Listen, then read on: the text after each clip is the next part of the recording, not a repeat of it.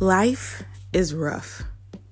However, if you start your mornings with Him, the God, the path just gets a little bit clearer.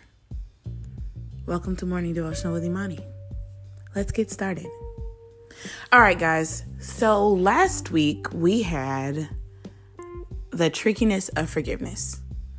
And I received a lot of feedback. Thank you guys so very much.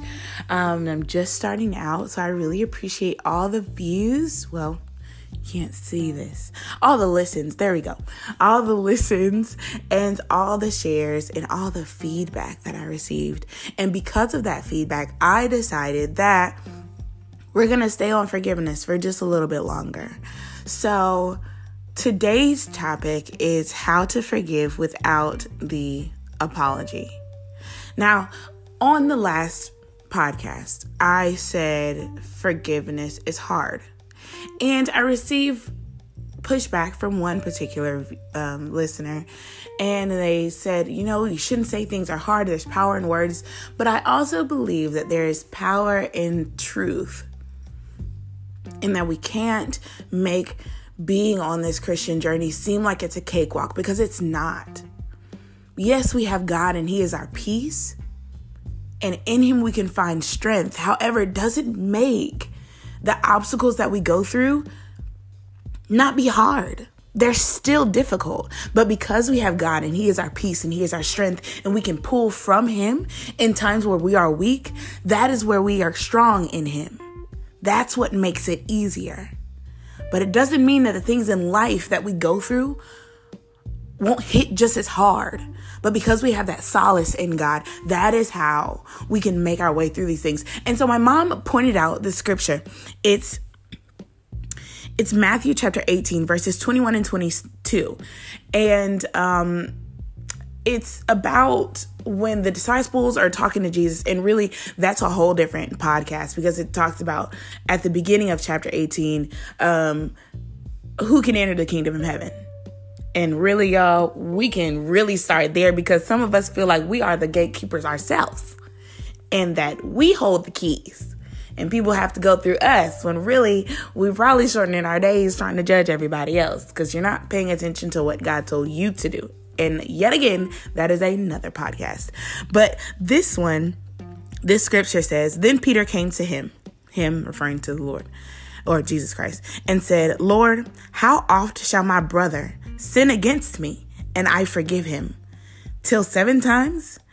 Jesus saith unto him, I say not unto thee until seven times, but until 70 times seven. So that there, that scripture proves that the disciples, those who literally walked with him physically, could even see the difficulty in this task, in forgiving someone. How many times does somebody have to wrong me for me to forgive them? And he says, seven times seven? Because you know, seven times seven, that's 49. But no, the Lord says until seven times, but until 70 times seven. So you mean to tell me that for one person, I got to give them up 490 times to get it right? But we we we put these things into numbers that we can understand. However, how many times a day does God have to forgive us for the things that we do? And we're walking in earnest. We're trying our best to to be like him and to walk in his ways, but how many times in a day do those of us who've chosen God is my peace, God is my rock, I will walk in the path that He wants. How many times a day does He have to forgive us? But in turn, we try to put these worldly and these things that we can understand, these human, um, these human ramifications, we try to put them on it. So 490 times, that's how many times you want me to forgive them? And I'm pretty sure Peter is looking at a guy like, Are you are you serious? Cause see, old dude around the way, I've been trying to forgive him for weeks. And he's still talking to me crazy. And you mean I gotta forgive him all these times? And I'm sure one of those times in the 490, one of them probably did not have an apology. Because, see, that's the thing forgiveness is something that's for you. Because if you don't forgive, that'll stop your blessings. So now we're into our topic. how to forgive without an apology. Our scripture comes from 1 Peter chapter 3 verses 8 through 9 and the song is Cycles because we're still with Jonathan McReynolds and um, his music is so good and it's so great for um, for me and it's helped me as a 26 year old who has really newly chosen to walk in the path that God has set for me because I was being so hard headed and I was trying to live a life that I thought was best, not the one that I had considered God about, not the one that I had talked to God about. I went to school and it took me six years to get my degree. I took a break for a semester and now I'm in student loan debt and now I'm doing exactly what God told me to do when I first started school in 2011. Isn't that crazy? How God's path and his will for your life, it will be done. God's will be done. However, how much turmoil are you going to put yourself through? How many lessons are you going to buy before you're obedient to his will? But again, that's another podcast. So, again, today's daily devotional scripture is First Peter chapter 3 verses 8 through 9 and the song is Cycles and we'll get into the specific lyric, the lyric of emphasis in just a minute. So, here we go. Let's go back. Kindergarten, right? The land of juice boxes and fruit snacks and nap mats. Do y'all know what I would give to have a specific time of the day where somebody else allows me to take a nap? So we're back in the land of mats, okay? You and your friend, you're struggling over the 64 count of crayons with a sharpener in the back, right? You got the macaroni and cheese yellow and they got the the seafoam green and both of y'all need the crayon sharpener because the regular sharpener can't sharpen crayons.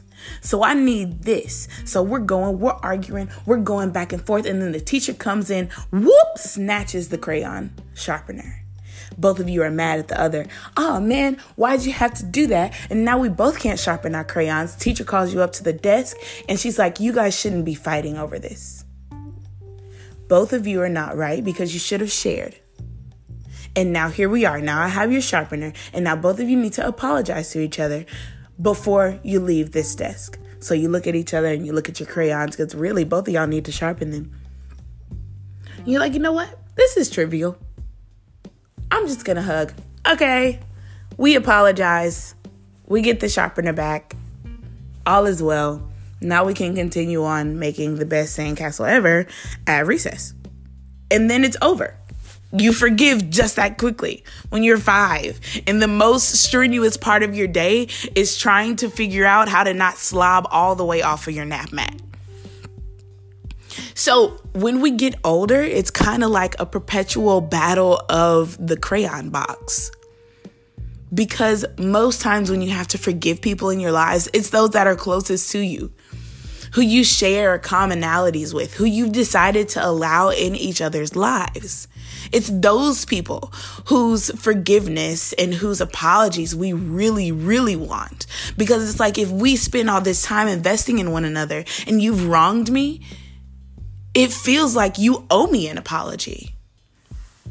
But it doesn't always work that simply because of the perspectives and because of the different walks of life that we go on. We all learn different lessons. We grew up in different households. We learned different things when we were in those households or when we weren't, when we grew up. And sometimes, even those people who you grew up with, if you go away to college and then you come back, you can learn lessons while you're away.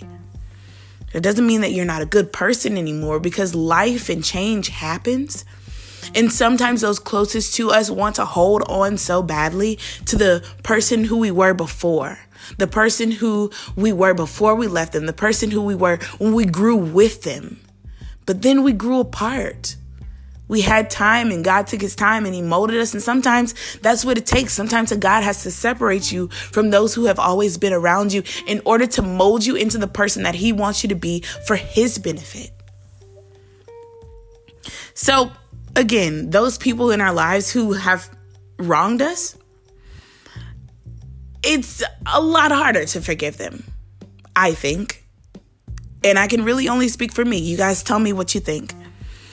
But what's your plan of action? Uh, like, what are you gonna do? Because they're supposed to know better. They have your best interest at heart. It's easier to forgive people who have no bearing on your daily life. Who whose forgiveness you can give away freely because it really doesn't matter. So are you really forgiving them or are you just giving them a pass? Think on that. Whatever the case may be, what's your next step?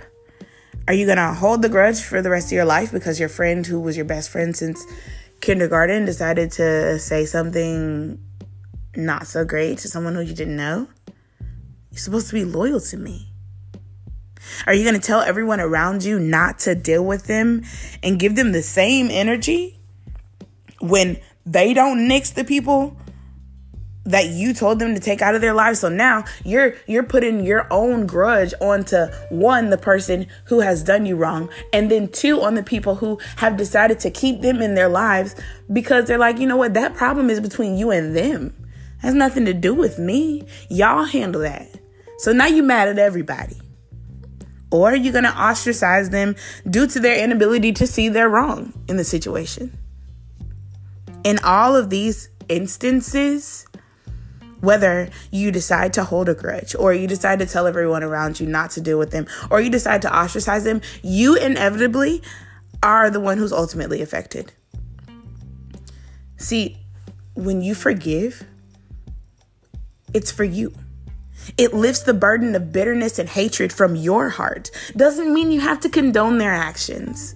I feel like sometimes when we think of forgiveness and we think of the concept, we we we we believe that us forgiving them means that their actions are okay. That's not what it means. It just means that I forgive you for what you have done. It was not right. However, I see that and I know that you're human and I know you're going to make mistakes and I know I should give you some grace, even if I feel you don't deserve it because every single day, God gives you new graces and new mercies, and you haven't done anything but open your eyes. And sometimes you didn't even thank Him when you opened them. See what I'm saying?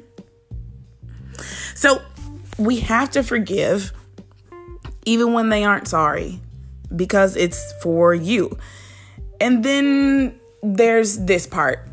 You get to the point where you're like, okay, Imani, I really want to forgive. I really want to forgive them, but they're not sorry. And I don't have the strength to do it. And that's fine. That's cool. Because sometimes you won't have the strength to do the things that are right. You won't have the strength to forgive people if they don't apologize to you. And that is where you have to rely on God and the strength that you can have. And here's a little a little blurb from activechristianity.com. Choosing forgiveness will mean that you have to go to God on your knees for the power to forgive. It's choosing not to let the thoughts of hatred rule in your heart. It's choosing to go to God to find help and comfort instead of dwelling on the past, even when on our feelings would rather do anything but. The power we need for this we get from the Holy Spirit, Jesus Christ. So that leads into our daily devotional song. Cycles by Jonathan McReynolds. I, well, Jonathan McReynolds. Let me just go ahead and clarify that because I know sometimes I might mumble my words. The lyric of emphasis is this says, The devil learns from your mistakes, even if you don't. That's why you're going in cycles. The first verse, the first verse says, Didn't I conquer this last year? Tell me what I missed, because I fear that it's coming back up again. Must be something I ate. Some song, some show, some hate. The devil wants to extend the game. Free throws. And when it ends, he wants to make the sequel. Because if he has another chance, he feels like he can take my joy, my peace, my faith. See the devil. And here's the scripture, here's the, the lyric of emphasis. See the devil he learns from your mistakes, even if you don't, and that's how he keeps you in cycles. And this first verse, this whole song is beautifully written, but it brings forth the fact that even when you're trying to do your best on your Christian walk, the devil's always one step behind. Because we think that, oh, if I just give God just this little bit of me, if I'm just this little bit of obedient, that it'll be okay. I can just choose to forgive them tomorrow. But see, if you're even just a little bit disobedient, or you you just you just whining your obedience just a little bit, you're still being disobedient. So, are you gonna let the devil keep you in that cycle of holding that bitterness and that hatred in your heart? How are you going to maneuver through your day if the fact that that person did not apologize to you? affects how you walk and how you move in these spaces, even when you have to see them. They already stole your peace the first time when they wrong you. And I mean genuinely wronged you. I don't mean they said something crazy to you and you really could just forgive them and be about your day. I'm talking about real deep rooted hurt wronged you. So not only are you going to allow them to steal your peace that time, you're literally freely giving away your peace every time they walk into the room because your demeanor changes. You can no longer be used by the Holy Spirit because you got hatred blocking your view. Do you really want to stop your blessings because of someone else's choice not to apologize to you? Because really, we're the ones who have to forgive. So here we are to our daily devotional scripture. And I'm going to read from the New Living Translation version. And again, I'll post the King King James, the NIV and the NLT. But the NLT says thus. It's this is First Peter chapter 3 verses 8 through 9. Finally, all of you should be of one mind, sympathize with each other, love each other as brothers and sisters, be tender-hearted, and keep a humble attitude. Don't repay evil for evil don't retaliate with insults when people insult you. Instead, pay them back with a blessing. That is what God has called you to do, and He will grant you His blessing. So don't stop your blessing because you're trying to go tip for tap with somebody. Or you're trying to say, you know what? You shouldn't have done that to me, so I'm going to in turn do something to you and passive aggressively you block you're blocking your blessings, y'all. Don't block your blessings. Don't let anybody else come into the path of what God has for you because when you focus so much on harboring that hate and just stirring around that evil in your heart, you are hardening your heart. Think about that. Think about how keeping this this this this bitterness inside of you because they didn't apologize to you, think about how it'll affect you. So, this is what also I've decided to do. I posted some questions on Instagram and on Facebook. And later this week, we'll go over those. I'll make another podcast about this topic, about what you guys have to say about this topic. And let me tell you, it's been some good stuff. We're back. Or not back, but we're to the end, guys. Today's daily devotional is forgive without the apology. It's from 1 Peter chapter 3 verses 8 and 9. Daily devotional scripture is Cycles or daily devotional song rather, Cycles by Jonathan McReynolds. I challenge you to call someone who has deeply hurt you and forgive them. Now pray before you do it now. Because if you don't do it genuinely, then it really defeats the purpose. Pray about it. Talk to God about it. Rely on God to be your strength and just do it. Because at the end of the day, you don't want to shorten your days because you haven't decided to forgive someone who's hurt you. And God continuously forgives us every single day. That's all I've got. So, I will talk to you guys the next time God says, Imani, it's time to talk. Y'all have a good day.